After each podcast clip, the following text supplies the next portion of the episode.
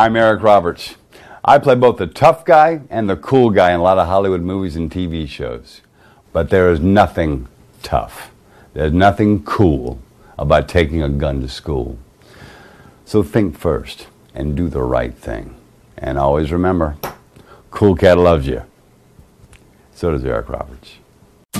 Eric Roberts is a fucking man. He's the greatest fucking actor since acting began. We should give him every medal, every trophy, and award. He's the greatest fucking actor that you've ever seen or ever heard.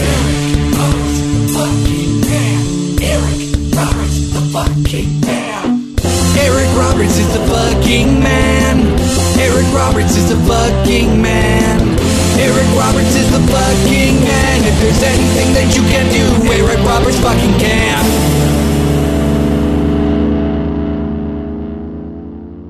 Do you feel lucky? Well, do you, punk? It's episode number 47 of Eric Roberts is the Fucking Man, the world's number one Eric Roberts related podcast to the best of my knowledge. I'm Doug Tilley, and joining me is my pistol packing co host, Liam O'Donnell. How are things, Liam? They're pretty good. It, it's been a long and busy week, but I feel good. How are you doing? It's been a long time coming, but change is going to come. Liam, I'm doing okay. Liam, what are your thoughts on gun safety? um, I don't know. I, oh, I, you know what? Just to pull that back, just sorry to interrupt you, Liam. Have you ever fired a handgun before? No, I was about to say uh, I'm not a good person to ask about uh, gun safety or gun control or gun anything because mm-hmm. they just make me uncomfortable every time I'm around them. Uh, I don't I don't like it. I don't like I don't I don't like being around something that could end me uh, so easily with like just such a simple mistake. It like makes me really well, uncomfortable. Th- I mean, uh, not to not to to contradict you at all, Liam, but think about my mitts, and by which I mean my hands. Sure. I mean, those are like lethal weapons, right? And yeah. I'm carrying them around all the time. One mistake, and boom, a child is dead. I'm gonna go ahead and, and contradict you there. Um, mm-hmm. I would be surprised if you could end a kitten, let alone a full-grown human child. I have three cats in this apartment right now, and I'm going to practice as soon as we're finished this episode. uh, I uh, I'm not a, really a gun person. Uh, my father-in-law is a card-carrying NRA member, uh, very enthusiastic about guns, and uh, in fact had something to say about Cool Cat and his adventures, which we'll get to in just a little bit. But I, you know, the issue of gun safety is one that's plaguing America, don't you think, uh, Liam? Yeah, I mean, it's it's it seems like there's some people for whom any rules around guns is it gives them anxiety, and some people mm. for whom they want uh, to have more rules and more regulations. And uh, I don't know, I, I, I don't like them. That's a that's about the extent to which it affects me. I mean, you succinctly summed up the whole argument, and I appreciate that very much. What do you think about open carry, Liam? Open carry. That means I, that people openly carrying uh, firearms. Well, I I don't quite understand the the need for it. Um, certainly, it if they were in, you know, it seems like the concern, right, is that you need your gun for some sort of hostile standoff.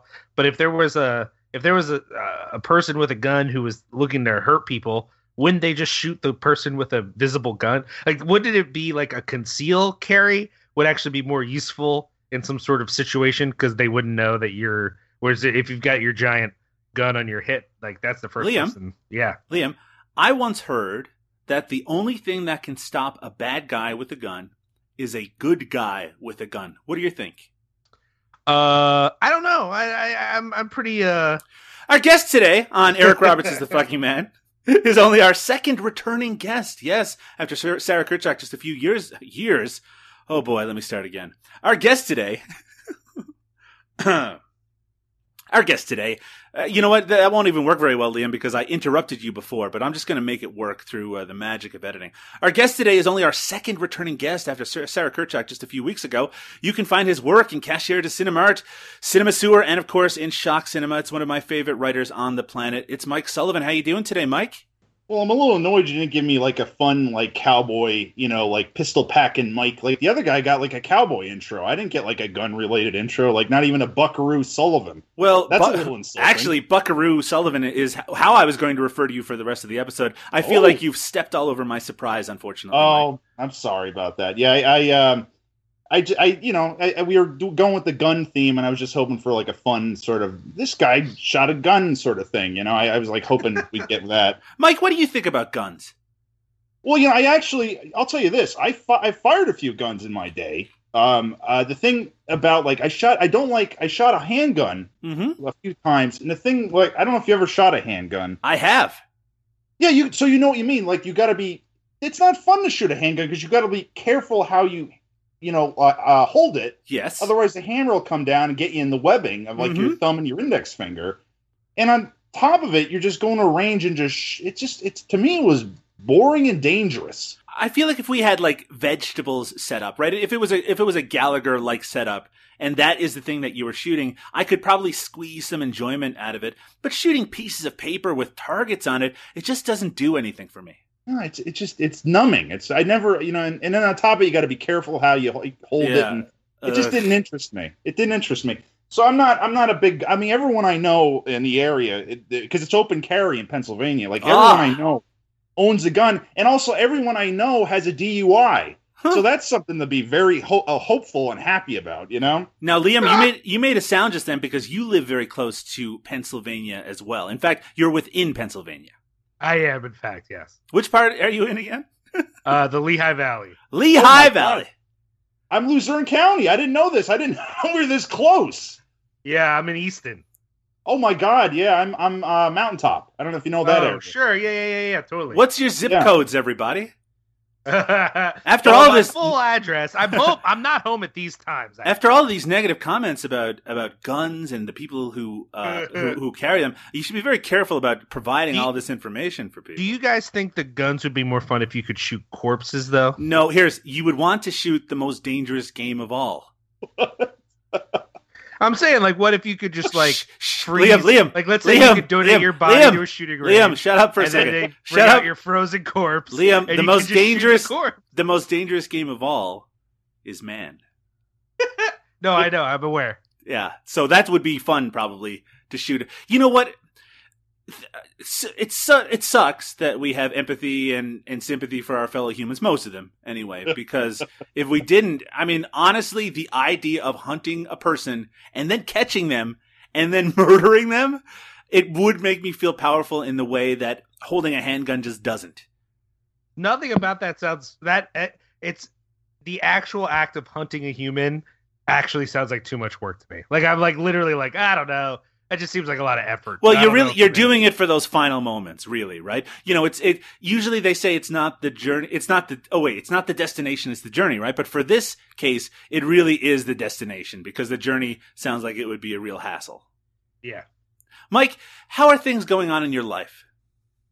Oh, you know they're, they you know they're not they're not great, but they're not terrible. You know, um, you know, like I, uh, I, I'm as you may or may not know, I'm like uh, the mascot uh, for our AAA team here, the Rail Riders, and Mhm. uh, our season just started, and I'm in right in the midst of that, so I'm, I've been very busy. But uh, you know, things have been happening, things have been going on, things are chugging along. So you know, sure, I worry about you sometimes, Mike, and I say I say that with some sincerity because I do think that you're one of the finest writers that I know personally.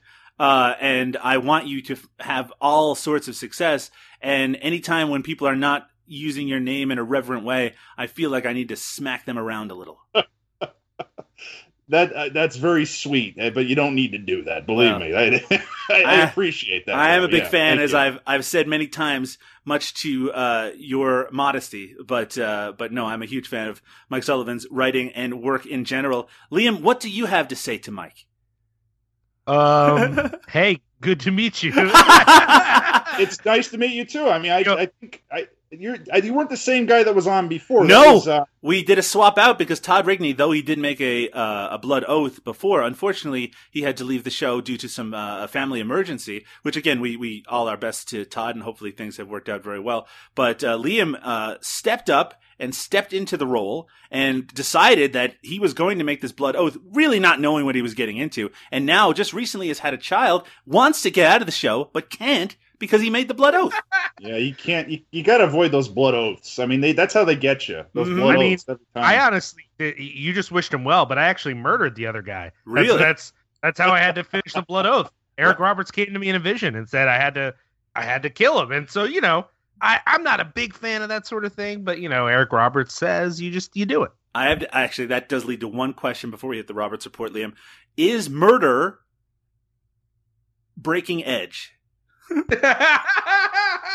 Murder is not breaking edge. no. Sweet. Sounds like a pretty good deal. I don't know why why I went all those years. Anyway, uh, I think that we need to get into the latest Eric Roberts news. Yes, it's everyone's favorite part of the show. It's the Roberts Report.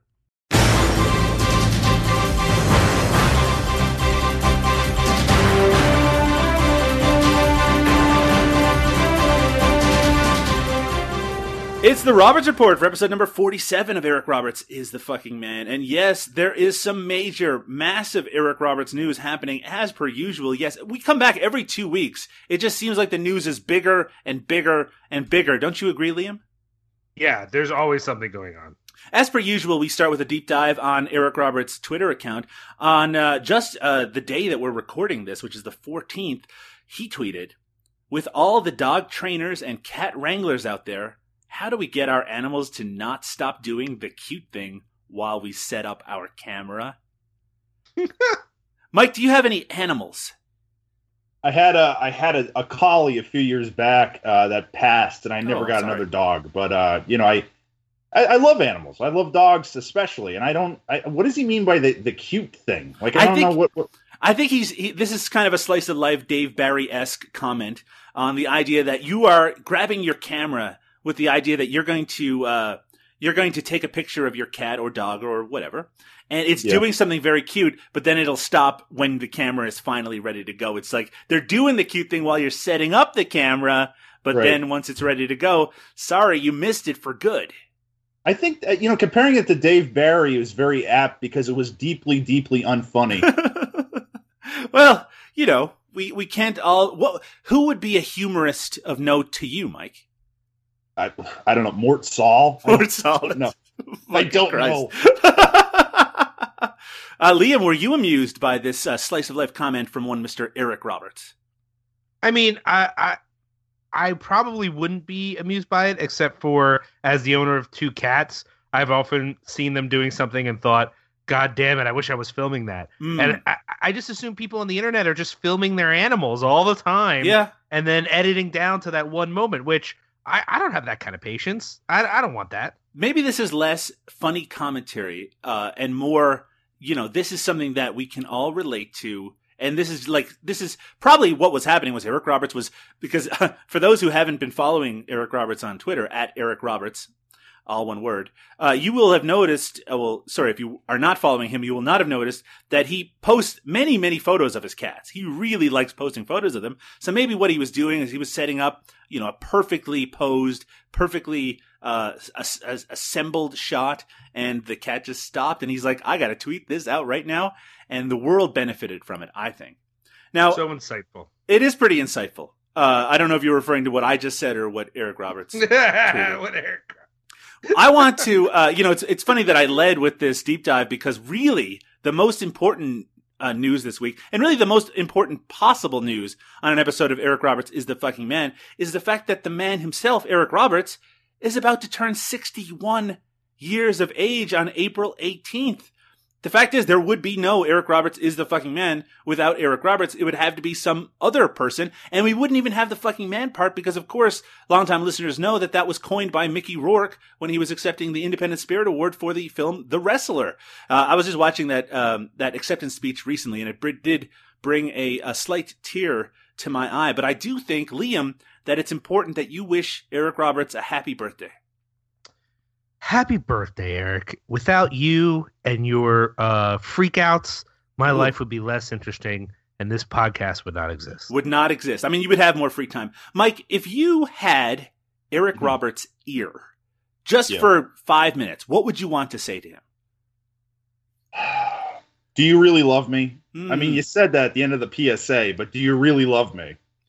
I, I wonder if the love that he has for us is the same as the love that Cool Cat has for us. And that's something that I am very curious about and we will talk about. You know, Mike, you have interviewed a lot of celebrities in your time. Yes. Has has it ever occurred to you that Eric Roberts should be someone that you interview? I mean, I, I would if, if you know if an editor told me, look, you, you go ahead and you, you interview Eric Roberts, I would, but it just never. I, I don't. I got to be honest with you. I don't. I don't have a passion for Eric Roberts, and you know it. it's and like every time I come on this show, it's I I can almost see like why he's why he is the way you know like I could kind of see the appeal, but then I sit through something like Voyage and the next one, and I'm just like I don't get it. I don't get it. I, I don't even think is he SAG anymore? It seems like he'll just literally show up on the set and just do whatever. It's just like uh, Eric Roberts is here. He might as well just work around him. You know? I, I feel, Mike, like you're making some very controversial comments considering we just wished the man a happy birthday. Oh, yeah, that's right. I'm sorry. Happy birthday. Uh, I'll say this. Happy birthday, uh, Eric. You're aging as well as Manson is aging. And by that, I mean really well. Yeah, I think Eric Roberts is aging really well. However, it, it is kind of strange because we're bouncing back and forth between versions of Eric Roberts on the, the projects that we watch on this show. And it can sometimes be a very, uh, uh, um, elaborate change. I mean, pretty significant change because we all change. I mean, I don't know about you, Liam, but if you look at me 10 years ago, I'm almost like a different person. Yeah, I mean, I think that's true for me as well, though it mostly just looks like I ate myself Uh-huh. and now I'm I'm two of me. Right? How would you taste if you were to eat yourself, Liam? I'm just curious. I'm assuming terrible. I I, I read somewhere that humans taste awful. Really? I I believe I've heard differently. Yeah, I heard pork roast. Yeah. I've heard that. I've heard pork roast. Now, you're not a big fan of pork roast, is that correct, uh, Liam? No, I love pork roast. Well, I believe that you've caught yourself in a little contradiction there, sir. Well, I just don't believe I don't believe that humans taste like pork roast. Well, If humans taste like pork roast, everyone would be cannibals. Like no one would be safe. Well, maybe it's just because we don't know for sure. It's the only thing keeping us back from falling into bedlam, just like you described. Now, speaking of Eric Roberts' birthday, it's like my own birthday wishes have come true, Liam, because there's also another huge piece of big news. Not quite as big as Eric Roberts' birthday, but very important considering something we've been discussing on recent episodes of this show. You know, longtime listeners will know that we often refer to the, uh, to the fact that we can't call ourselves the only Eric Roberts related podcast. And the reason that is, is because there is a podcast hosted by Eric Roberts, sort of. In the sense that him and his wife have a podcast or a live webcast show called Encounters with Eric and Eliza Roberts. And one day, Liam, we're going to have to watch episodes of that show. I I can't wait. Right. I mean, I know you're excited. There's a lot of episodes, and I'm they. I. It's really probably as uninteresting as listening to an episode of this show, by which I mean very interesting. So I can't wait. But we recently said on this show that Encounters with Eric and Eliza Roberts was no longer of this earth. Uh, the web uh, channel on which it exists no longer exists. And I was very saddened by that. And also I was very concerned about the fact that maybe we would never be able to return to all of those lost episodes. But I got some great news this week after some really significant digging, like a shockingly large amount of difficult searching on the internet. I discovered that Encounters with Eric and Eliza Roberts is back. All you need to do is go over to Zina.tv, which is a startup internet TV company, which they always last for sure. Uh, go over to Zinner.tv and you will find a number of shows listed, and one of them is Encounters with Eric and Eliza Robertson. You can go over there and watch the most recent episode, which I believe is from March 29th, right this very second. And I, that's what I'm going to do. I'm going to actually pause the show right now, go and watch that, and we can come back and discuss it. All right, we're done. Uh, Liam, what did you think of that episode? Oh, it was so good. Great. So episodes of that is over are over at Zina.tv uh, and also available on YouTube. That's the streaming service that they're using now. So we will link that in the show notes if you want to check out Encounters. But that's just scraping the surface of the big news this week. There's a TV channel in the States called Pop. Have you ever heard of this, Liam? No. Me either, but apparently there is a TV station called Pop, and they picked up a whole slew of new TV series. And one of those series is is Swedish Dicks, which we mentioned previously on uh, Eric Roberts is the fucking man. It's a Peter Storr uh, Mayer starring series about private investigators, uh, and and featuring and actually produced, I believe, as well by Keanu Reeves. And that's very exciting because Keanu Reeves has made a bit of a comeback in these recent years. Mike, what are your thoughts on Keanu? I, uh, I, I, I, I like him. I like him. I'm not, you know, in love with his work, but I mean, there's so much of. I, I wish he would do more comedy. Right. I think he's a better com- comedic actor than a dramatic actor. I think he is. If, if like in Freaked, he's like really like playing that. What is it, the dog faced boy? He's really, yeah, the dog He's boy. funny in that. I mean, he's a good comic actor. I, I, I yeah, I have no real ill will towards Keanu Reeves. Sure, yeah. Well, what would you, what kind of now when you say a comedic role, do you mean like a broad Jim Carrey esque performance?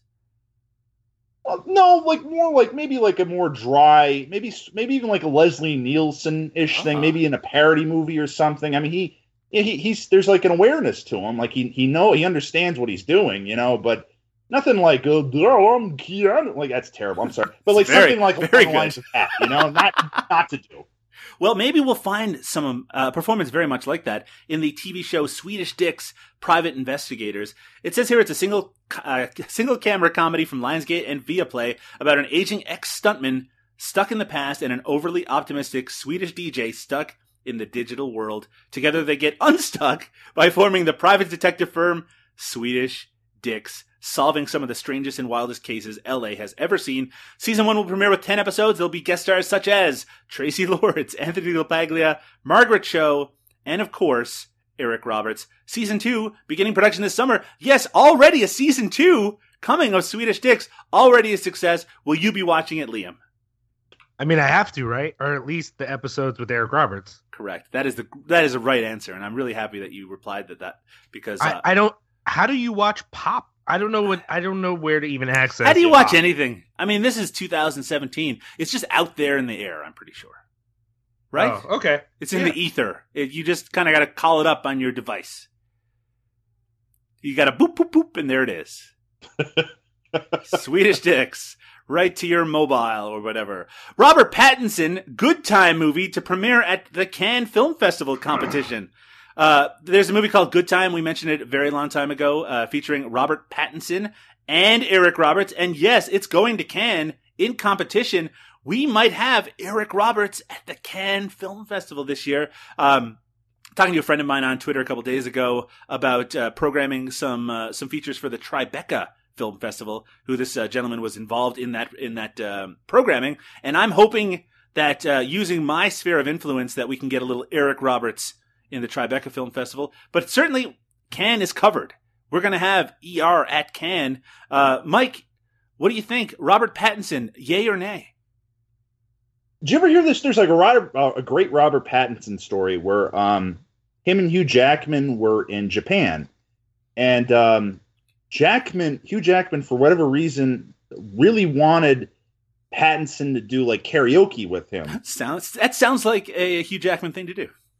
And like on, but on top of it, while like Hugh Jackman was performing the karaoke, he was gonna dress like I can't remember it was like either a schoolgirl or like a baby. Oh my. and he was trying to convince like Robert Pattinson to join in with him as dressed as like a, either like a schoolgirl or a baby. And uh Pattinson just was like, no, no, no. And like Jackman was like very insistent. And and then for some reason like uh Pattinson like backed away and then Jackman was making fun of him because he he didn't want to dress like a schoolgirl or a baby and, and sing karaoke in some Japanese bar. Did you ever hear that story? I, you know what? I haven't, but now I must search out more details because that sounds well crazy, but also very interesting. Oh yeah, yeah.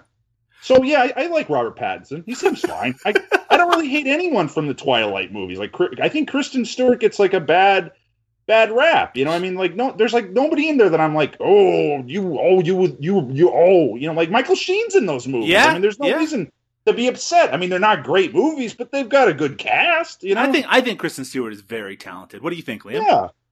I do enjoy. I mean, uh, I Li- enjoy Liam, what I've sorry to interrupt you. in. I, I don't really care, uh, but I want to ask you, Liam, what is your karaoke song of choice? Oh, I try to avoid care. I have a very poor singing voice. Really? Because But- I'll I'll be honest, hearing your dulcet tones here on Eric Roberts is the fucking man makes me Yeah. suspect that you have a very strong singing voice. And you know something, Liam? A little bird told me that you have a singing career of your own. And if Oh, anyone wants shut to, up! No, no, no, no, no. All right, no, yes, no. okay. Don't bring that up again. Don't bring Mhm. that up again. Okay, yes. Here's the thing: when I do karaoke, I have done um, Ring of Fire, Oh, and Jesus Christ. I know. I'm just saying, I have. That's what I've done. I've done Ring of Fire, and I've done um uh uh some Rolling Stone song. I don't remember which one. Wow. Well, that's really interesting. Michael, have you ever been to karaoke? Oh yeah, yeah. I, I usually do the uh, uh, Connie uh, Connie Francis playbook. Oh, I I usually see. go like, "Who's sorry now?" Um, everybody's somebody's fool. Stupid Cupid. Those those are my go tos. Uh, my uh, karaoke song of choice is the female part of Meatloaf's "Paradise by the Dashboard Light," uh, entirely in falsetto, uh, and it uh, always brings the house down every single time, one hundred percent. Um, and uh, anyway, I, I do need a meatloaf. And do you think you could handle that, Liam? Everything about that sounds horrible. I Yeah. never want to see you do that. I would pay money to see you not do that. Well, okay. Well, that's a very mean thing to say. Recently added to the ever expanding Eric Roberts IMDb page is Night Walk from director Aziz Tazi, a former production assistant on American Idol. The plot involves when an American atheist is wrongfully imprisoned by corrupt police for the murder of his Arab wife. His quest for justice turns into a spiritual journey led by Muslim inmates from the moderate co- convert to terror linked fundamentalists. Uh, very hot topic, very hot button uh, uh, subject matter there in this film, featuring a really actually interesting cast. I won't necessarily say a great cast, but um, we have uh, Tommy Tiny Lister in the cast, reconnecting with Eric Roberts once again. Uh, I believe this is something like their seventh or eighth uh, film together. Um, we have Richard Tyson from Kindergarten Cop appearing in this film. Mel, Do- Mel Novak is in the movie, and Eric Roberts plays Jude. Now that does uh, beg a very important question. Mike, what's your favorite Beatles song? If I could, I, I okay, my uh, Maxwell Silverhammer, but, Okay. but Mhm. but but okay. Has has there ever been a movie where uh, uh, Tiny Lister and Randall Tex Cobb were together? That's a very good question. Now, I'm sure that we could find that out before the end of this episode, but why do you ask? Could you like imagine like a like a Lethal Weapon ripoff with those two in the lead? Oh my, that would be the best goddamn movie. I I would love the shit out of that fucking movie. Those two guys together, like cracking wise and cracking skulls. Oh my god. Why didn't it happen, Liam? No idea. well, you need to keep talking because I'm I'm looking up right now if they've ever worked together. I don't know. I would have. I, it's beyond. It, it seems like the sort of uh, magical connection that is beyond reality. According to the Internet Movie Database, they unfortunately have never appeared in a film together. But Mike is right. We need to make Missed that happen. Uh, it, it feels like it, it could be done rather affordably. but uh, we, of course, want everyone to check out Night Walk, uh, if it ever indeed is ever created. Uh, it again, it does have. I guess it takes place mostly in this prison about a, uh spiritual journey led by this uh, an American atheist is wrongfully imprisoned. Wonder why they mentioned. I guess the atheist is then is then converted into uh, into the uh, uh, Islam faith. What do you think about that, Mike? I, I it seems like I I guess that's what they're going for, but it just seems like th- what it's like a more moderate, and they have like the like the the, the more extreme. It seemed I don't know. I when I read this like this afternoon, I didn't really understand where they're going with it. Mm. It seems like it could either be like a positive thing or a negative thing. I, I couldn't really tell where like where it was going from the description. Well, let's hope it's going somewhere rather positive. I we uh, in a recent episode of Eric Roberts is the fucking man, we read a tweet from Eric Roberts who was suggesting that in television portrayals of some minority groups that they're often used as as terrorists in a lot of these shows, and that he would like to see them in more heroic roles. So maybe this is an extension of that sort of belief. And of course, we'd all like to see that, shouldn't we, Liam? Yeah, I uh, I also like the idea that if Eric Roberts is going to do all these faith based films, that he can do a few different faiths. That's kind of Yeah, cool. That's you know, actu- he's not going to get pigeonholed into one or the other. That's an excellent point, especially if he's doing one faith-based mixed martial arts movie, right? With, of course, Fred the Hammer Williamson and Lee Majors. Uh, then why not do a Muslim MMA faith-based movie, right? Uh, and try to even this shit out, and maybe we can all come together and find some common ground in this topsy-turvy world that is so torn apart by politics. What do you think about that, Mike? I think that that should have been called the Golden Shoes. I love to see uh, Montel Williams in that, like as an MMA fighter. You know, Mike, we're going to watch two projects, or I should say, we've already watched two projects Yes. for this episode of Eric Roberts is the fucking man. Now, um, you, uh, you, you basically rolled the dice on this one. You weren't entirely sure what you were going to get. What are the projects that we ended up watching? Um, well, one of them is is called Voyage, and it's about as generic as the title. Uh huh. and the, and the second one is uh, Cool Cat finds a gun. It's about a shrieking cat man of undetermined undetermined age and dead eyes, uh, exercising, eating eggs, calling his parents mommy and daddy, even though he has the voice of a man in his mid twenties who smokes at least two packs a day. Hmm. Very accurate description of one Mr. Cool Cat. We're going to really get into Cool Cat and what he's all about in just a little bit. But right now, we need to take our first break. And when we return, the terror, the terrific terror film from 1993, Voyage. We'll be right back.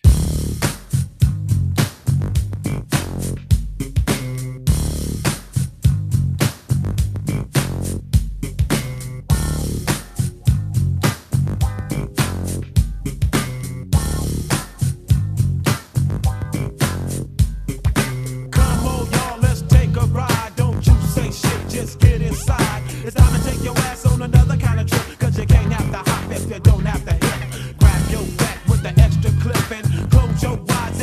the switch. We're going to a place where everybody kick it, kick it, kick it, get after ticket. Ain't no blood, ain't no gripping, ain't no punk ass nigga set tripping. Everybody got a stack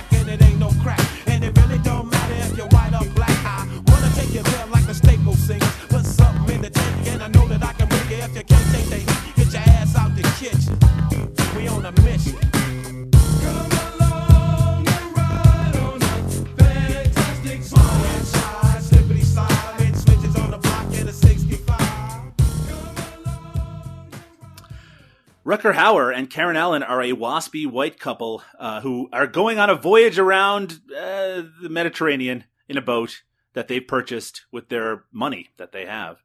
Uh, and uh, somehow Eric Roberts and his girlfriend tag along and uh, cause them all sorts of trouble. Yes, 1993's Voyage. Boy, I didn't do a very good job describing the plot of that movie.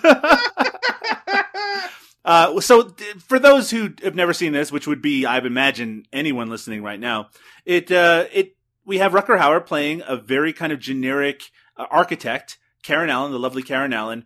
The the pair of them decide that they're they're going to purchase a boat and go to live in this far off land, and they're going to, I guess, rebuild a dilapidated hotel that they've purchased there. I mean, it's it's a dream.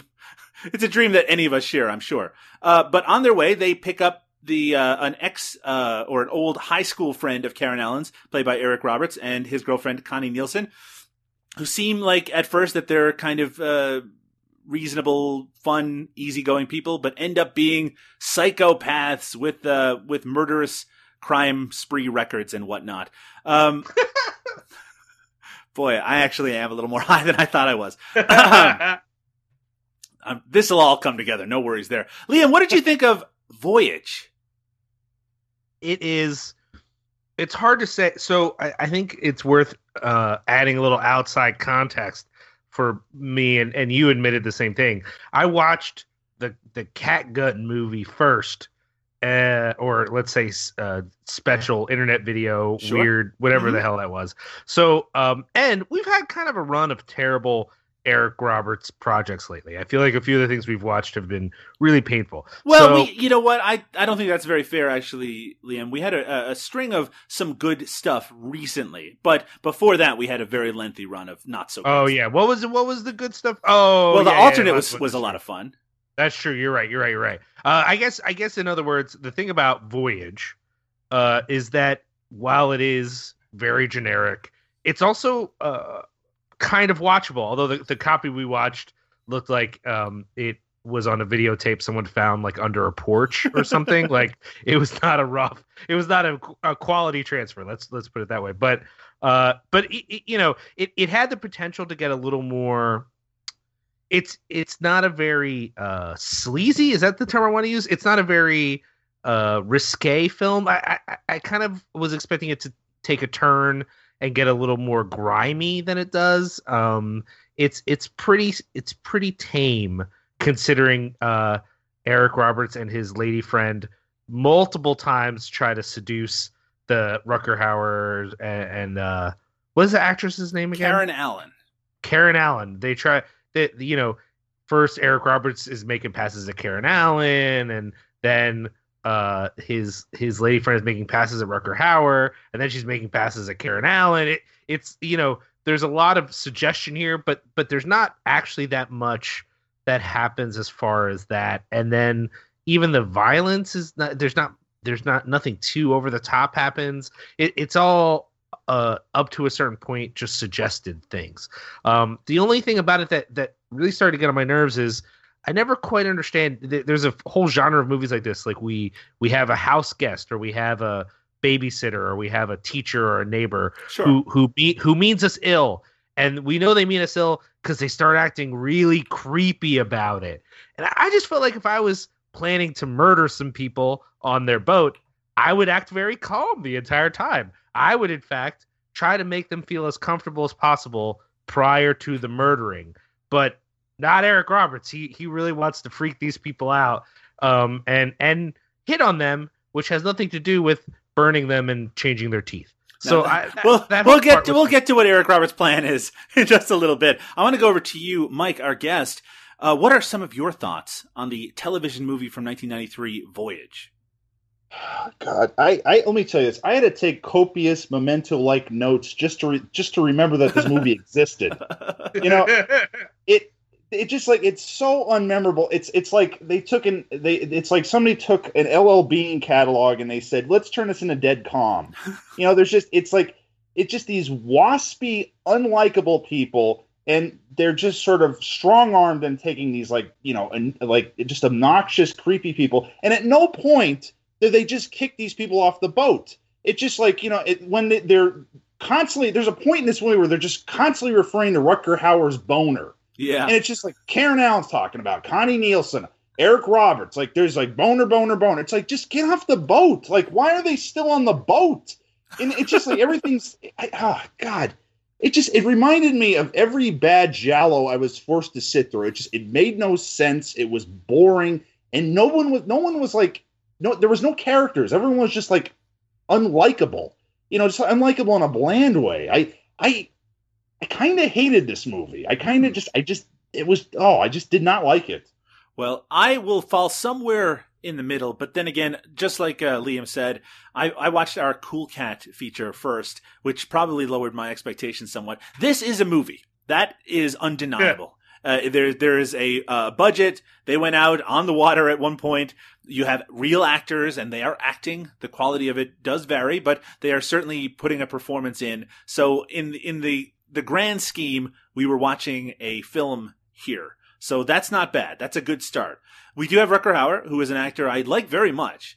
Completely miscast as this architect uh, who is very, very boring, uh, Yeah. and and does kind of he, part of the, mo- the movie is about him finding his manhood, or I guess trying to defend his woman or or protect his woman. Uh, and I know that sounds very terrible, and it, it it's meant to but it does seem to be kind of the, the the central theme of it is that he's lost his relationship with his wife. He's become very distant over their marriage. And this is actually a bonding experience having to deal with this uh, these two psychopaths. Um, but Rutger Hauer, who is so great at playing maniacs and is so good in films like The Hitcher, of course, is probably the one that people are most aware of. But but he's he's played that role many times before. Uh, here he is playing the complete opposite of that, and we have Eric Roberts doing the Rutger Hauer role, and we'll get into his performance in just a little bit. But I, I it, just in terms of the structure, that's a weird starting place. Um, and and as you mentioned, Mike, these are very unlikable people even the most likable. I think Karen Allen, I guess, is generally okay and likable. I mean, I, I, I, I think she. A lot of it comes from the fact that I like her as an actress, so that kind of pu- pushes forth because we don't really learn much about these people as human beings, so to speak. The- Uh, but even her character, though, some of her responses to Rutger Hauer, they're like so. Uh, the whole tension between them, it kind of comes. She has a lot of saucy things to say to him that I don't understand. Like I- I don't know if he just couldn't get down the distant thing, but the the only time he seems like I get that there's tension between them is when he acts possessive.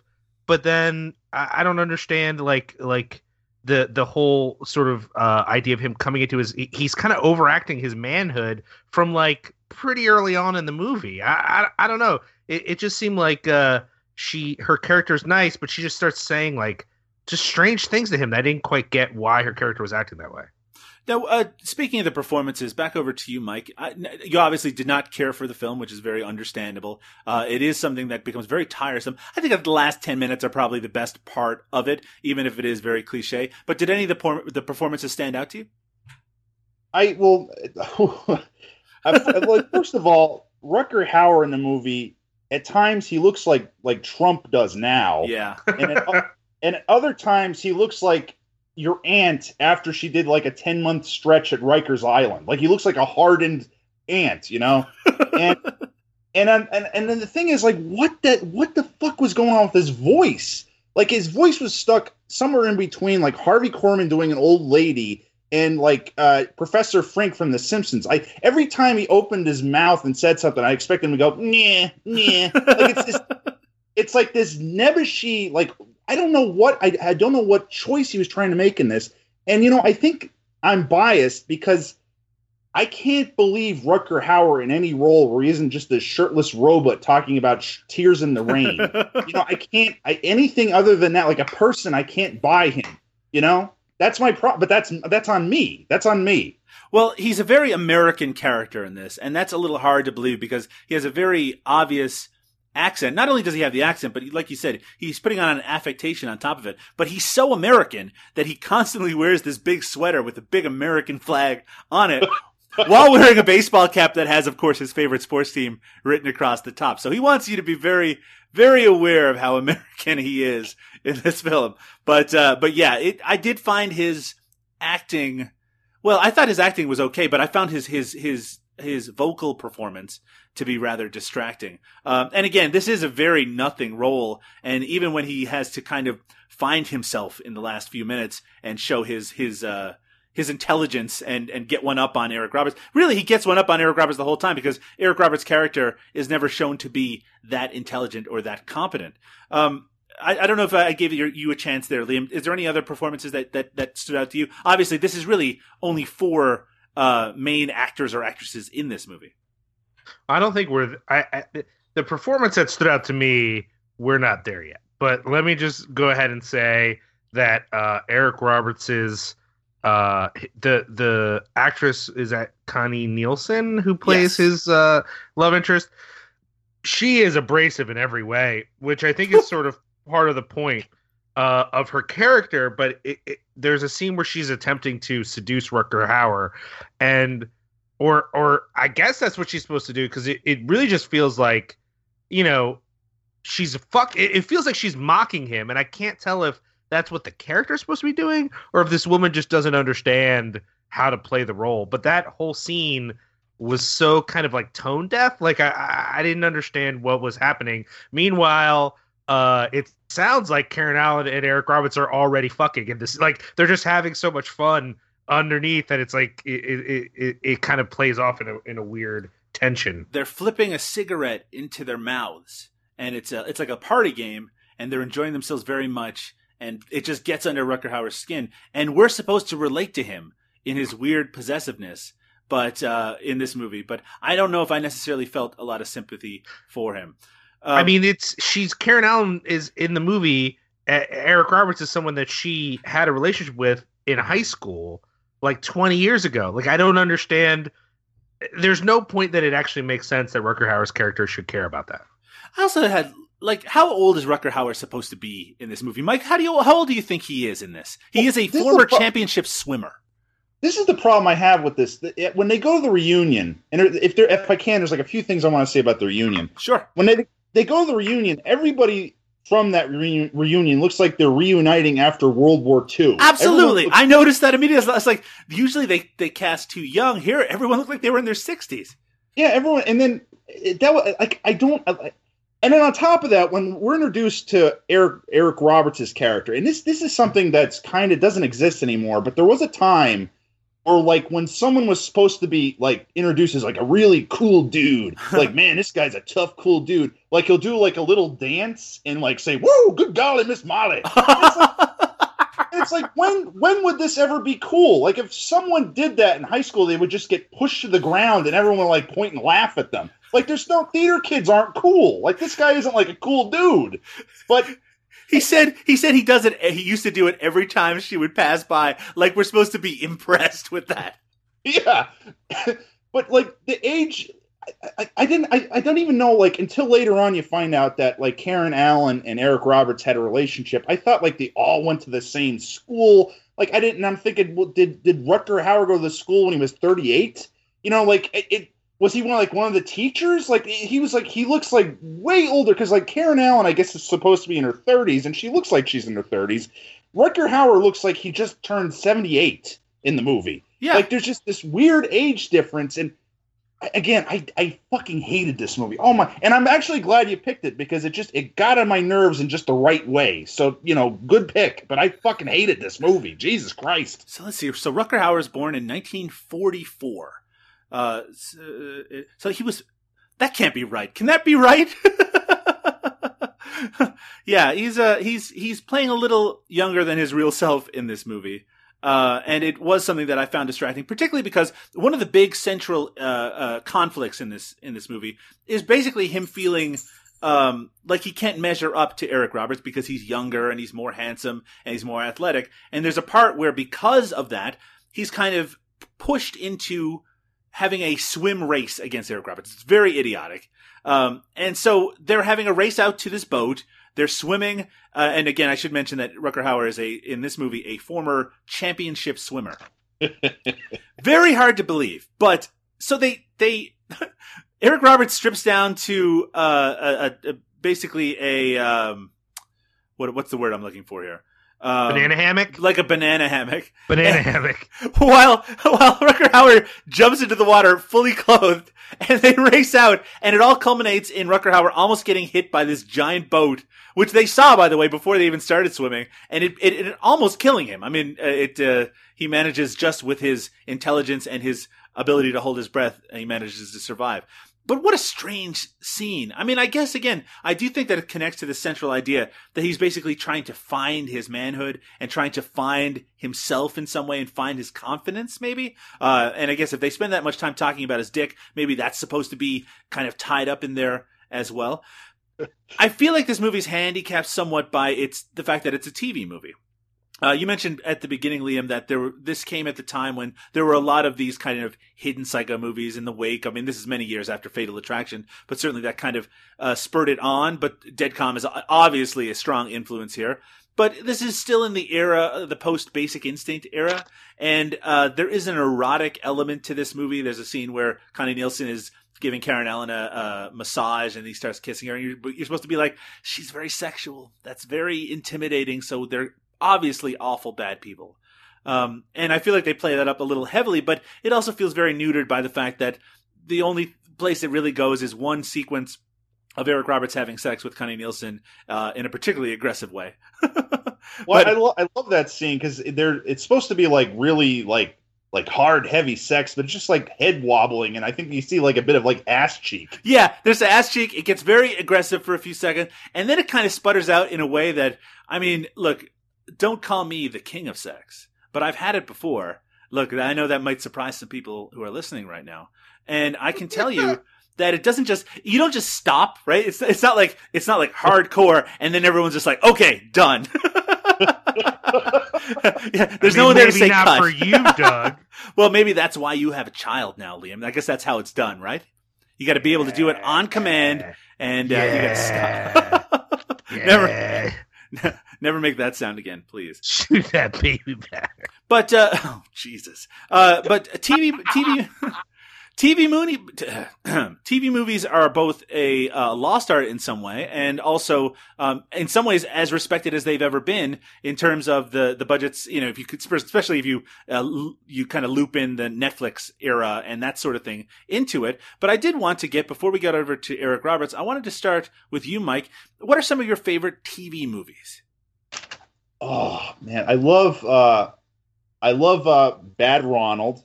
Right, that's that's probably my favorite one. Um it as much as, as unfunny as it is, I love Murder Can Hurt You.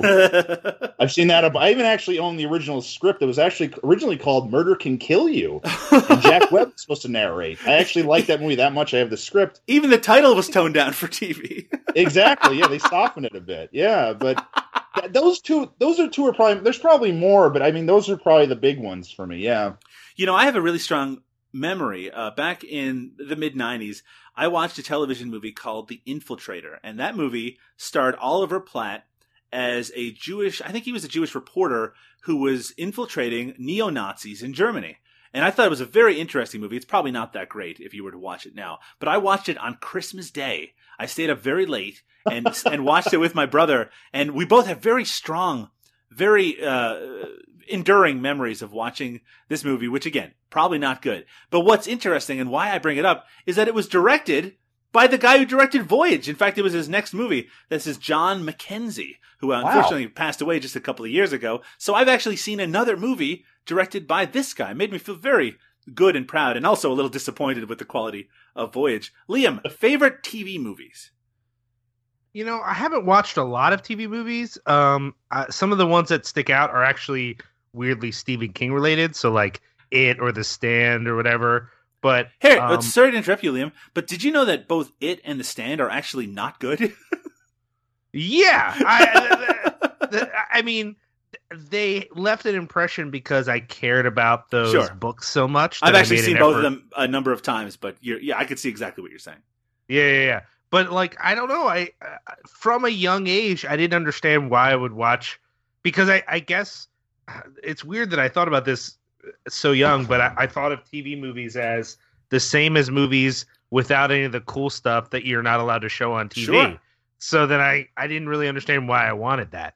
Um, so I don't I don't really have any now. I know that there are uh people who say, "Oh, but there's still some great ones," and I actually have friends who've programmed like TV movie festivals. Sure. And I've never gone, and I feel like I should to check some out, and I, I just don't really know that many. I do like that in like the 70s when it was the, the most prevalent time of TV movies. You'd see all these character actors, you'd see all these strange appearances by people that you never would expect. And that's kind of the fun of revisiting them. Um, and of course, Trilogy of Terror is another well known TV movie that's well regarded by many. Um, but uh, yeah, I think the, the bloom is a little off the rose on the whole TV movie thing. And obviously, you're not a fan, Liam, and it makes me very sad to hear that. And hopefully, we can see a res- resurgence. You know, Liam, Stalked by My Doctor was a TV movie. Well, okay, if that count. Well, I wasn't sure if cable movies. You know, when I think of the TV movie, and this is just my bias, I think of like you know uh, the network event. Right. But uh, yeah, I guess you're right. Like something like Stalked by My Doctor is pretty great. Um, I feel like I watched a couple that were like USA specific movies, but um, I don't know how many uh, I've seen total. Eric Roberts is an actor, Liam. He has given us the title of this show. He's given us the theme, and he features very heavily in the film Voyage from 1993. Mike, I'm going to start with you. Uh, you did not enjoy this movie very much. In fact, you went as far as to say you hated it. But Yes. what are your thoughts on the performance of Eric Roberts? You mentioned again at the beginning of the show that sometimes you feel conflicted about the fact that anyone would give a fuck about Eric Roberts. Did I say give a fuck? No, Holy I'm shit, I'm actually I'm I might be uh, I'm I'm rewinding my tape, my brain, Oh, and okay. uh, I I'm paraphrasing slightly, but I do think that you said that you couldn't give less than a shit about Eric Roberts. Well, I'll t- I'll say this. There's like some there's some really terrible dialogue in the movie, Yes. and there's one point where he's like he's on the side of the boat. He's like he's like holding on to the boat, and he says this line. He says, "You can't unhook me, Morgan, squeeze ball champ." Is that like is squeeze ball? Is that a thing? I Like, what don't know that? what he was trying to say. which I, I mean, some of his his dialogue made me laugh, but this is this is how I thought his performance was. It seemed like he based his performance on that one scene in the Cape Fear remake where Robert De Niro's laughing at Problem Child in the theater. It just it just seems like it's that over and over again. Where it's just like he's just like sort of like uh, creepy in a distant way. And it never really connects until suddenly at the end, where he's like suddenly Norman Bates and he's talking to like Connie Nielsen, Yeah. he took his corpse up. He took her corpse up the hill in a hotel just to talk to. and made it there Oh. first. Yeah, and he carried her corpse. Uh, uh, I, I don't want to get like in the inconsistencies with this movie, but his performance. It seemed like he wanted to go like really, you know, over the top with it. But he's only. It's like like over the top and like a half. If this makes any sense, it's sort of like a half measure. You know, like he's he's sort of pushing it, but now he's not really pushing it far far enough. And I think the problem with that is the character is such a nothing. Like it just like I, I feel I feel like the stage directions in this were like be creepy. You know, like there was nothing like going into it. So I I think he can't be fully blamed for it. And and but he still it seems like he could have went so much further with this like weird character. He could have done something with him. I I feel like if you put someone in there like I don't know like like Crispin Glover or or like anyone else, they would have really got something from the character. But he just he didn't bring it this time. You know? It it does feel kind of like stock Eric Roberts crazy character number one. Uh, Yes. But, Yeah. but but I, I agree as well that he's certainly not supported by some of the dialogue. My favorite scene, and I just remembered it while you were describing that other piece of dialogue, is when they're sitting around the fire and uh, Rutger Hauer is grilling some meat on it. Yes. Yeah. and he says, um, they're having a conversation and it gets slightly intense. And Eric Roberts is like, watch it. You, the, you know, you're going to burn your meat. And Rutger Hauer looks at it and it's already a little overcooked. He's like, I hope you you like yours well done. And his response is, I like it blackened to the bone. It's like, why the fuck would you want to eat that? what are you talking about? it's supposed to be this intimidating moment and it sounds fucking idiotic. Liam, Eric Roberts in this movie, what do you think? I mean, the, I agree. He he's doing kind of a stock Eric Roberts thing, uh, but it is a Eric Roberts thing I enjoy. Um, I don't know. I, I I feel like we've got four people basically the whole movie, and of those four, Eric Roberts is the one that I kind of want to be seeing. Right. Um, I, I I like Rutger Hauer, but not in this. He, he, a- a- as you guys pointed out, his voice is weird. He's he feels like a dad, but they don't have any kids. Like it's it's just really awkward. Karen Allen's And- very upset about that, by the way. yeah, and Karen Allen is is her performance is fine, but the way her character is written, I don't get any of the reasons she's unhappy. She's unhappy all the time, uh, unless she's flirting with Eric Roberts, and I don't get it. And I hated Connie Nielsen. Like I So- sounds like sounds like that might reflect some difficulties in your own relationship, Liam. I guess whatever. But the point is, is that Hey, Liam, try for- talking to your wife once in a while, huh? uh, I can't. I'm always talking to you. Yeah, right? That's it. Uh, um, no, but I mean, I, I feel like Eric Roberts. He, he he's not doing the best. He's not really. He's not really uh, chewing the scenery for this role, which he could because it really is kind of a very sleazy role. But um, but he does all right. I, I guess the, the the thing about it that makes me feel iffy on his performance is my issue with movies like this, which is he wants them to like him, and then over the course of the the bus the bus the boat trip, he slowly like alienates them on purpose. And I'm like, won't this make your task harder? The task of murder, like, doesn't it seem like the murder would go better if he was just nice the whole time instead of slowly turning into like a creepy weirdo? So uh, I don't know. He he was fine. I didn't like the way the character worked in the story, and I didn't understand why it was doing that. And as you mentioned uh, earlier, Liam, their plan, the whole plot, is that Eric Roberts and his girlfriend are going to swap out the teeth of Rutger Hauer and Karen Allen, uh, and then burn their boat with their corpses on it in order to fake their own death so they can get away with uh, an earlier murder charge of Connie Nielsen's father. so, so yeah, it's kind of fucking stupid now that I put that into words. Yeah. Um, it doesn't really make a lot of sense. Um, I, uh, yeah, I, I actually concur with the both of you. Eric Roberts is putting a lot of effort into his performance, and sometimes that can uh, yield gold. But in this case, it just seems like he's trying really, really hard to bring to some life to it, and I appreciate it because this is a very lifeless movie. It's very flatly uh, directed. It's very flatly acted in a lot of ways. So he is the thing that draws the most attention in the movie, but it's still. I don't think is enough to save it. Voyage is a disappointing movie in a lot of ways. However, it does lead to the major question, the very defining question of this podcast, which is Is Eric Roberts the fucking man in 1993's Voyage? Mike, fucking man?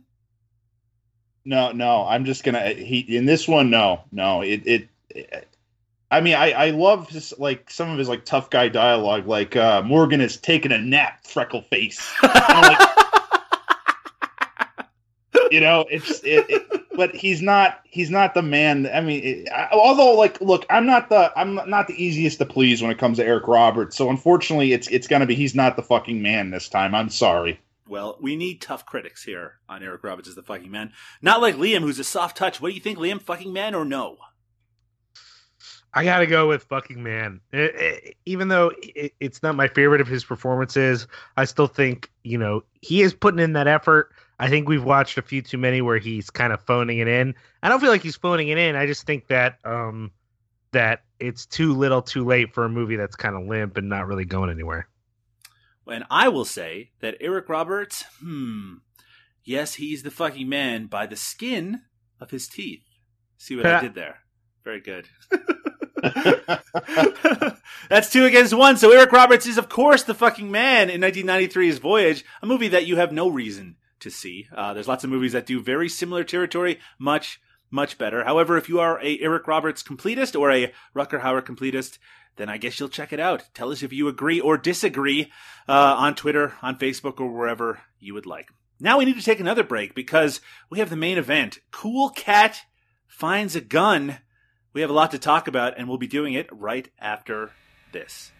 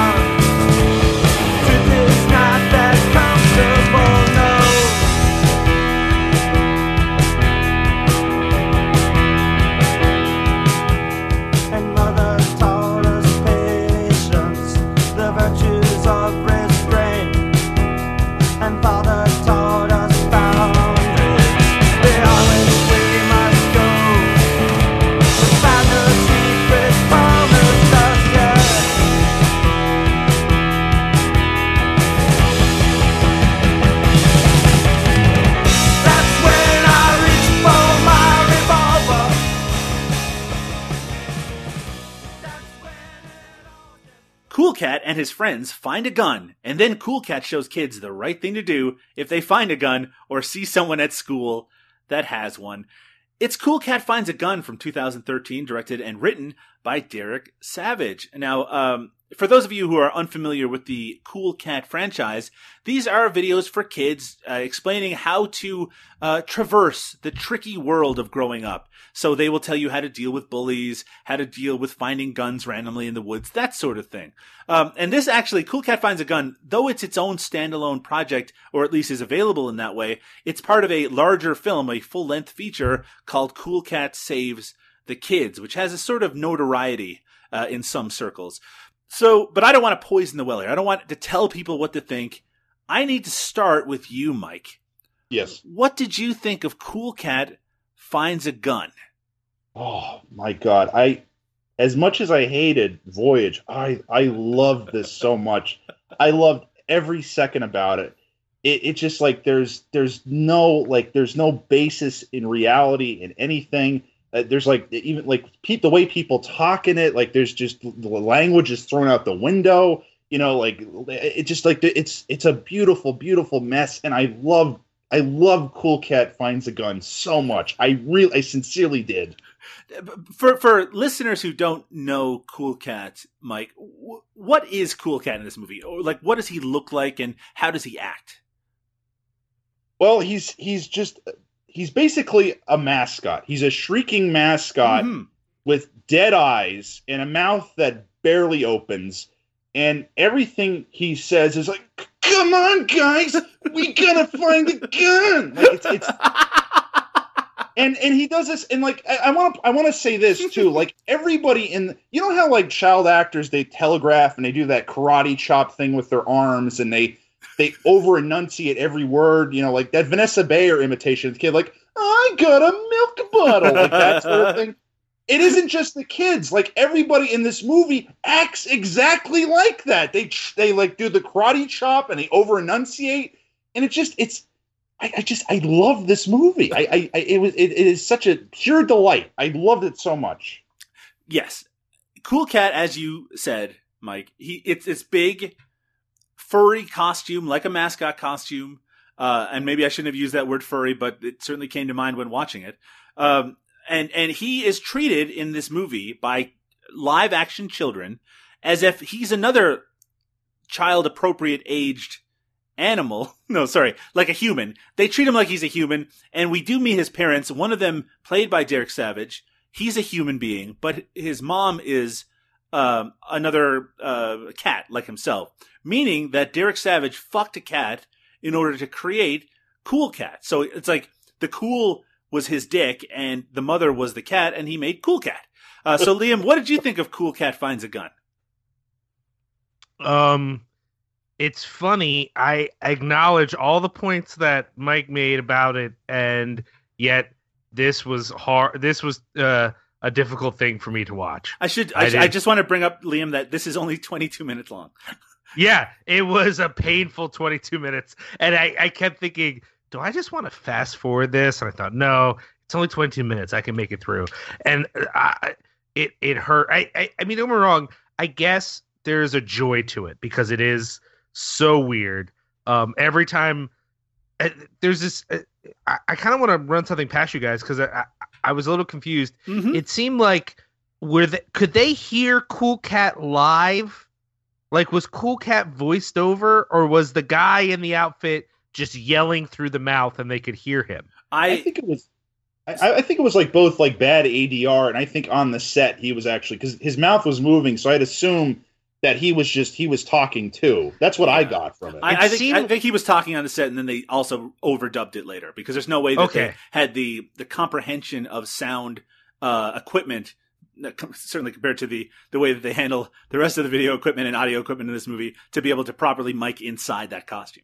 Because the weirdest scenes were actually Derek Savage with Cool Mom or Cat Mom or whatever Mhm. the fuck we're calling that, because she clearly was totally voiced over, and nothing about Derek Savage's performance was like, I understand that later someone will have to do the voiceover during all these parts where I'm just kind of mumbling to myself as if I'm a crazy person. Like those scenes were so unsettling because it, I could picture whoever the actress was in the booth being like, "How am I supposed to say any? He's just talking, and nothing he's saying is what am I supposed to do right now?" Like those scenes were uncomfortable. But I, you know, I guess I, I guess it was fun.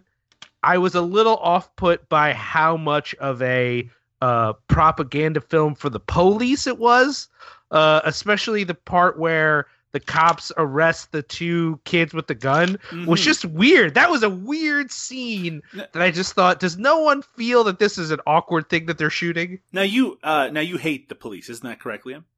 Yeah, basically, yeah, sure. Hmm.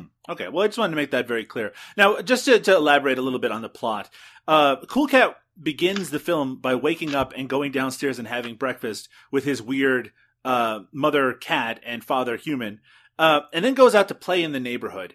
Uh, there's a lot of really wasted time before they come in to have lunch, and then they go out again, and that's when finally the meat of the thing comes together because him and his two uh, friends, uh, human friends, who talk like robots, as as Mike uh, mentioned, they very much act to the back rows of the, the auditorium. They find a gun, and then we are supposed to use what their reactions are as a way to gauge our own reactions if we were to find a gun. So the idea is you find a gun, and the first thing you do is you tell your parents, right?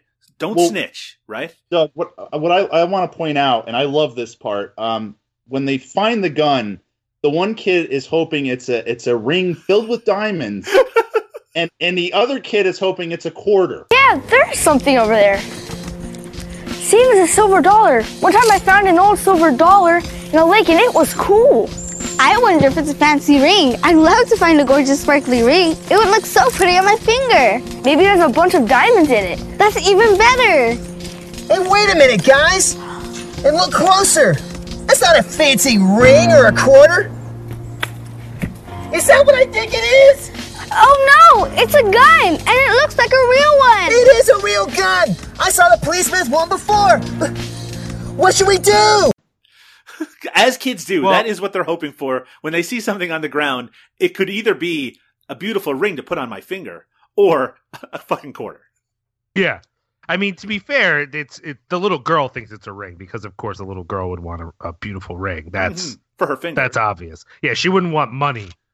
She would just want a beautiful ring. I got to be honest. Of those two things, a gun is way better, right? I mean, let's face it. They, these kids hit the fucking jackpot finding a gun. By the way, there's never a question in this movie of where did the gun come from? Why was it stashed in the bushes outside of Cool Cat's house? I mean, that, that I think that's a question worth asking.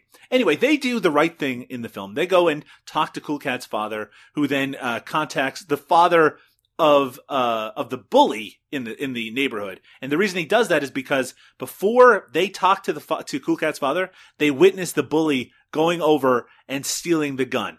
Now, I do want to talk about this bully for a second. Liam, tell me about the bully. Uh, the bully is a small, uh, blonde child who looks like if you pushed him over, he would start crying Yes. immediately. Mhm. Now, you said they wasted time in the beginning, but they did establish earlier the bully. Yeah, he's who- a bad dude. He apparently he likes to steal candy and books, so Yes. that's a mixed a mixed bag. Mhm. And at a certain point, his nefarious nature tells him that when he's being chased by Cool Cat, he should throw the candy on the ground so that Cool Cat trips on the candy. So he's clearly a criminal mastermind. He Mhm. also has a ridiculous lisp. Yes. Okay. Let's now. It's not nice. It is not nice to make fun of children who have uh, speech impediments. It's very mean. Sure, we It wouldn't want to do that. However, it is odd casting. I do have to say. it doesn't make him sound tough. He seems like a marshmallow in the in the thing, and yet he is the bully of the film. He is. Look. yes. No. Please tell tell me what your thoughts are, Mike. This let me. Does Derek Derek Savage understand what bullies are?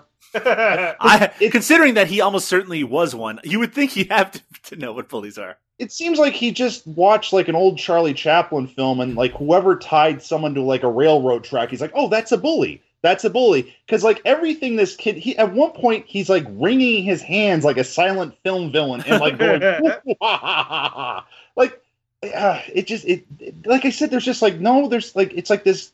It's like he woke up from a coma after 20 years and said, "I need to stop bullying." Like there's no, there's like nothing that like points to like any basis in reality in this thing. Mike, I, I, I hate to mention the fact that, that you said just a few minutes ago how much you love this movie. Oh, I do. I do. I, that, that hasn't changed. That hasn't changed. It's a mess, but man, I love it. I love it. Well, Oh, I couldn't. under- Sorry to interrupt the both of you, but I couldn't understand a fucking word this kid was saying. Um, so I don't like. I mean, I certainly saw his hand movements, and yes, he's being played very cartoonishly. Uh, I mean, he is literally st- stealing candy from babies um, in the first half of this fucking movie. Uh, and then he, by the way, even the bullies I've encountered in my life, and I've I've I've known a few. Um, if they were to find a gun, I'm not sure. Like this kid, he picks up the gun and I guess goes home with it.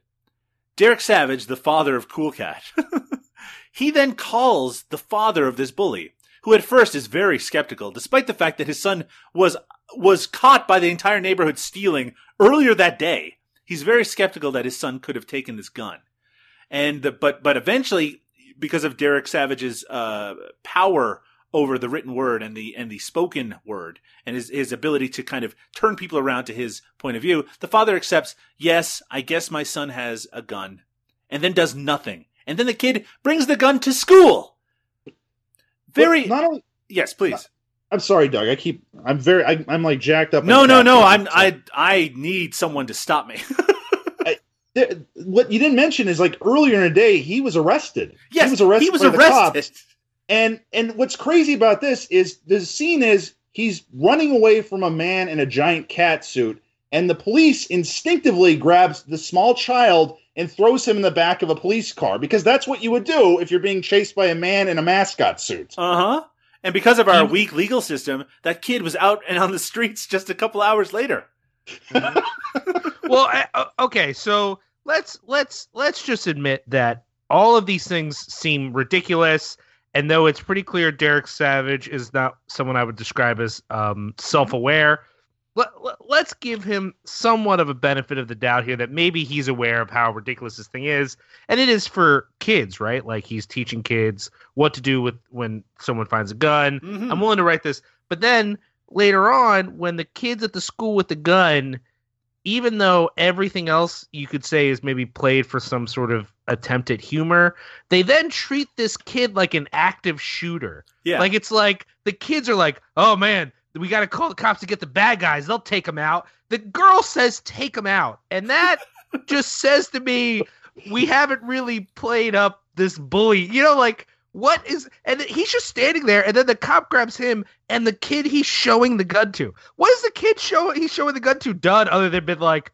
"Wow, man, yeah, that's a that's a gun. You do have a gun there."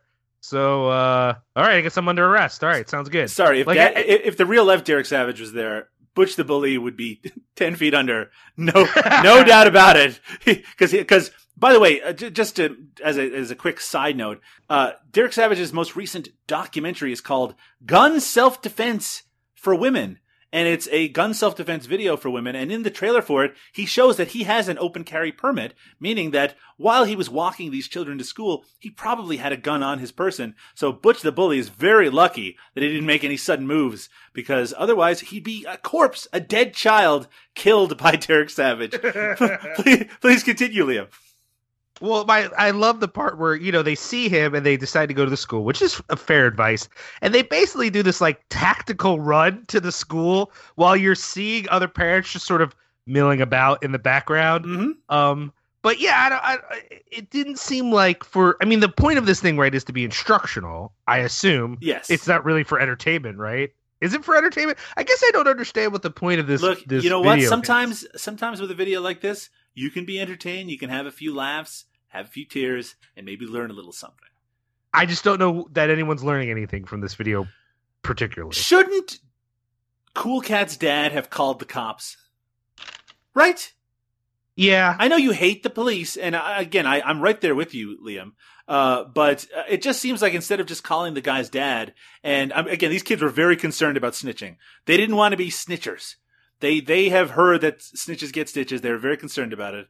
Uh, but I do think that Daddy Derek should have went the extra mile, called the cops on this kid who had a gun. Just my thoughts, Michael. Do you have any uh, additional thoughts on on on basically the gun uh, reactions that these people have? Well, I the thing I like the most about um the because I mean I, I, I, I don't know if this was mentioned. I just was like kind of zoning out looking at my notes, but Butch's uh, reason for having the gun was not to you know shoot up the school, but because he could you know he get if, thi- if this is said, just edit it out. I'm sorry, That's fine. but like just just so he can like get more lunch money. He's just Yeah. using it as a tool to get more lunch money. And then later on, when he's showing the gun to the kid, he's holding the gun like a wounded baby bird. they are very careful not to have that kid hold the gun like a fucking gun.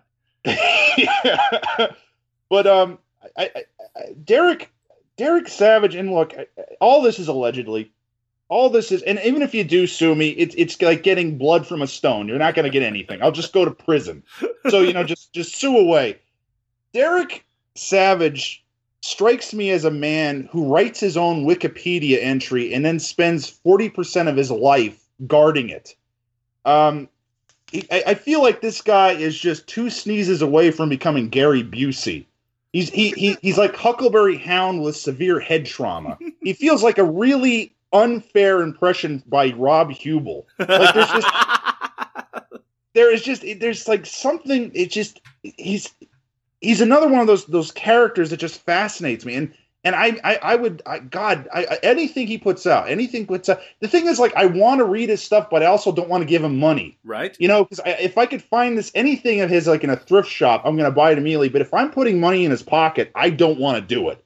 But it, it, it's just he, he he's like a very he's like a very interesting character to me. I, I kind of I have like a weird fascination with Derek Savage. Now, I'm sure a lot of listeners don't know really who Derek Savage is, but just the short version is he's a former male stripper, uh, appeared in Playgirl magazine at one point, uh, who has now, I guess, become a born again Christian. I guess that's fair to say, or at least a, a- maybe was a Christian all along. So now he does gun safety and anti bullying children's videos. He writes children's books, and he also writes novels. Uh, one of them is called The Dancer: The Life and Times of a Male Stripper, obviously based in some uh, some capacity on his own life. Um, and Sweet Revenge, where a man gets justice against the street gang that murdered his family. Uh, sounds very harrowing. Uh, but also, you know, and does religiously based children's um, books as well. So he's obviously a man of many talents um, and very complex. But in a lot of ways, he's a lot more interesting than than certainly Cool Cat finds a gun, which is again supposed to be a very straightforward kids video telling you what you're supposed to do when you find a gun. Uh, and I, it just feels very much like it just echoing the sort of NRA party line regarding what people should do when they find a gun, uh, as opposed to reflecting what actual real life situations are. He also, I want to say this. Derek also has he has my favorite line in the whole uh, uh, movie. He goes, uh, "Look, the problem is over." Look, the problem is over. That's right. That's right. Uh, by the way, if you go to dereksavage.com slash dereksavage.htm, uh, there, it, not only does the website look like a GeoCities page from 2001, it does have an animated GIF of Derek practicing with his kamas, which apparently are uh, edged, like they're sticks with blades at the end of them. It's an animated GIF. And, and if you're asking, if you're wondering right now, if that animated GIF is next to an animated GIF of a sexy woman gyrating, you would be correct. That is what is on his website at the moment. Um, yeah, no, this, uh, the, I, I do feel like the mentality behind this, um, is actually probably a little more, this is a guy who obviously does really love guns and really love really loves the American ability to have guns on their person at all times. We do need- we do? Yeah, sorry. I, I just had one thought. Is it possible Derek Savage is Cool Cat's stepdad? Oh, And is that great gun? point. And Yeah, is that gun what he used to murder Cool Cat's actual Oh, okay. dad? Now you That's why going- he's not surprised the gun is in the backyard. I feel like that gun is what Derek Savage holds in his mouth every night, just begging himself to pull the trigger, but unable to find the, the the bravery within himself to finish the job. Uh, maybe maybe he's like Paul Schrader and he sleeps with it under his pillow. maybe wouldn't it? Maybe that's why he was like, "Oh, I'm not going to call the cops. That the bully has the gun now. I don't want them to trace it back to to old. Uh, maybe I left the, the the key out last night and it just found its way into the bushes outside. It just seems like the story. Like if if I had gone inside when I was a kid and been like, I saw a gun in the backyard, my mom would have been like, Why the fuck was there a gun in the backyard? yeah, Not- right. not, oh, you found the gun. Okay, well, I guess we got to call you know dude's dad. You must be in a neighborhood of gun nuts like that Derek Savage guy. Um, now, this Cool Cat Finds a Gun is a star studded affair. Um, it has both Vivica A. Fox, the wonderful actress Vivica A. Fox, and Eric Roberts in it. However, uh, listeners might be curious about the fact that we haven't really mentioned either of their performances yet. And the reason that is, is because they don't actually appear in the feature proper. They appear afterwards in a series of public service announcements about gun safety. Very serious, very, uh, very, you know, using their celebrity for something good in this case. Uh, sounds like something maybe court mandated in some cases. Uh, tell me, Liam, what did you think of these PSAs? I mean, eh, they were okay. Oh, yeah? they weren't exactly. um I mean, they they were fine. It wasn't convincing. I, I, I don't know. I don't. I whatever. I, I mean, it's hard not to feel bad for both Vivica A. Fox and Eric Roberts. Well, The I, Eric Roberts one was particularly insane. It was just insane. well, Vivica Fox. I, I, please, please let me talk about Vivica Fox. Please. PSA. Well, first of all, like for anyone who hasn't seen this, she comes down this like a flight of stairs and she stops right next to a poster for Booty Call, and which I, I love the fact that's not that's proudly displayed in her house. The poster for Booty Call. Hey, That's yeah. for anyone that comes in. They could yes, I was in Booty Call, and at one point she says this thing that I do not understand what the fuck she means, which I can only assume was written by Derek Savage. She goes, "We make movies in Hollywood, and sometimes they're not real." Like, does she mean like they just make like like was the Avengers a documentary? Like what the fuck is she talking about? That doesn't like what does that mean? You know? yeah, I think it's safe to say that we know who wrote those words. well, which is strange because the Vivica A. Fox one seems directed. You know, someone set up a camera and she comes down the stairs and there's a very kind of specific, I mean, it kind of fits with the rest of the movie. Eric Roberts is in front of like a green screen, just rambling on about nonsense. high. He's definitely high. Too. and it manages to end with him saying that Cool Cat loves you, and so do I. Eric Roberts professes his love to all viewers of this video, which, by the way, I think is enough of a reason for anyone to purchase it, to lay down their hard earned money to find out why Cool Cat finds a gun. Uh, what did you think of the Eric Roberts portion of this film, uh, Michael? Well, I, I love that he introduces himself. He goes, he goes, I'm Eric Roberts, and I play the tough guy and the cool guy in movies and TV shows.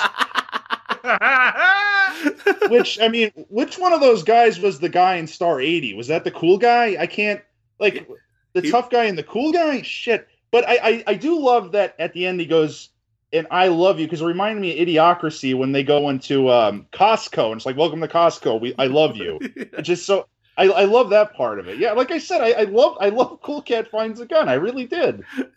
Take it from me. I love you.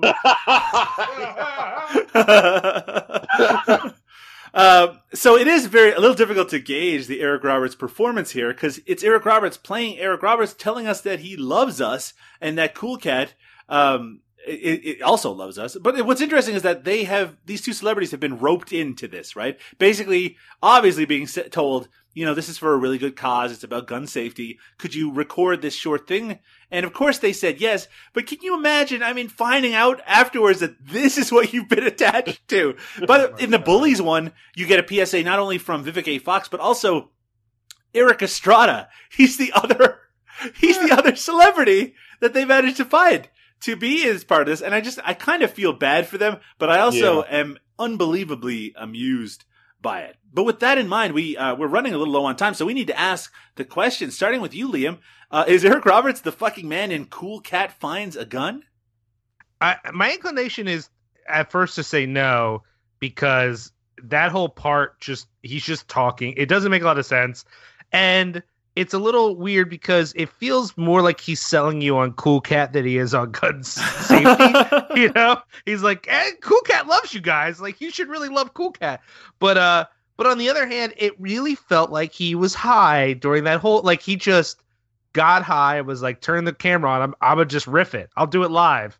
And so, um, yeah, I think he's the man. I mean, how many how many people are like, what is it, Cool Cat? Yeah, I got this. Just turn the camera on. It'll be great. And then he just says whatever comes to his brain. So yeah, I'll be like, he's yeah, he's the man. it's like, uh, Mr. Roberts, it's a, it's a project called Cool Cat Finds a Gun. Cool Cat, huh? Sounds like a pretty cool guy.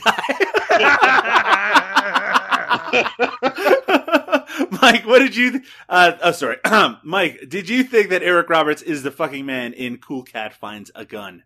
You know what? Yes, I did because he he's clearly making the best of a very bad, dire situation, and you could tell. Like I, I'm sure he was probably somewhere, maybe you know, in a restaurant or near a toilet, and you know, Derek Savage just like sort of like allegedly. Just sort of like you know barreled in. It's like you're Eric Roberts. How about how about doing a like a video for me? You know, so he he was just like you could tell like this was like a spur of the moment forced into it and he there's like an easygoing charm to it you know i, I believe that he loves me and i, I want to believe that i love eric roberts and there's there's just yes yes he's he's, he's the fucking man in this instance Yeah, absolutely Eric Roberts is the fucking man in Cool Cat Finds a Gun. I believe that he loves us. I believe Cool Cat loves us. And I believe that when you find a gun, you should tell your dad or your mom. No, probably just your dad. I think that's what's reinforced in this particular feature. Cool Cat Finds a Gun. It's uh fucking crazy. You should seek it out and tell us what you think uh, over at the at ERITFM over on Twitter over on our Facebook group. But with that said, we need to take our final break. When we return, we're going to chat with Mike. We're going to say good night. We'll be right back. Thank you.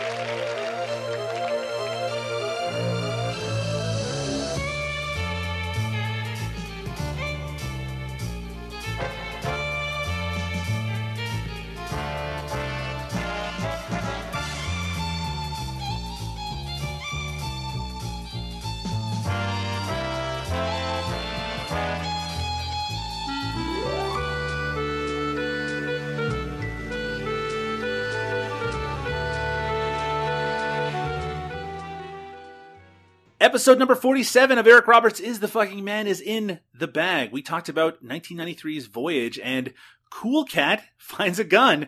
I really want to thank our guest, Mike Sullivan, for taking the time out of his very busy schedule to spend time talking about the most interesting topic of all, Eric Roberts. Mike, I don't have to keep saying it. Obviously, I'm a huge fan of your work. Where can people check it out on the internet or or elsewhere? Well, I mean, uh, I'm actually I wrote the intro to um, uh, Robin Bougie's uh, uh, uh, 20th anniversary issue of CinemaSewer. Uh, I'm in that if you want to check. It's issue 30. If you want to check that, I'm sure like uh, Robin would appreciate the uptick in sales. Um, I also will be in uh, uh, you know uh, next the uh, I think the May issue of Shock Cinema. I'll be interviewing a, a certain celebrity, and I will be uh, writing reviews, and I'll be in that. And, and if you're in the um, you know, if you're in the Scranton Wilkes-Barre area, I will be performing as champ at uh, several uh, Rail Riders uh, minor league games. So if you want to come and give me a big hug or a high five, I will be in the uh, break room because it's very hot out. I do want to mention that on the most uh, recently released issue of Shock Cinema, Mike has a great interview with Dabney Coleman in it that you should definitely pick up, uh, whether on your local newsstand or uh, you go over to the Shock Cinema website and and subscribe, like I do, because it is my favorite magazine on the planet. Liam, Yes. how are things going with Cinepunx.com? pretty good. We uh, just added a new show, Got Me a Movie.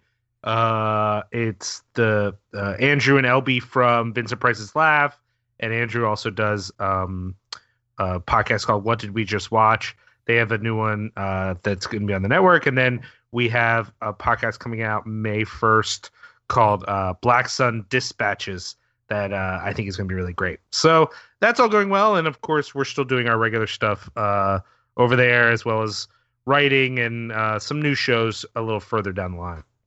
And where can people find you on the internet, Liam?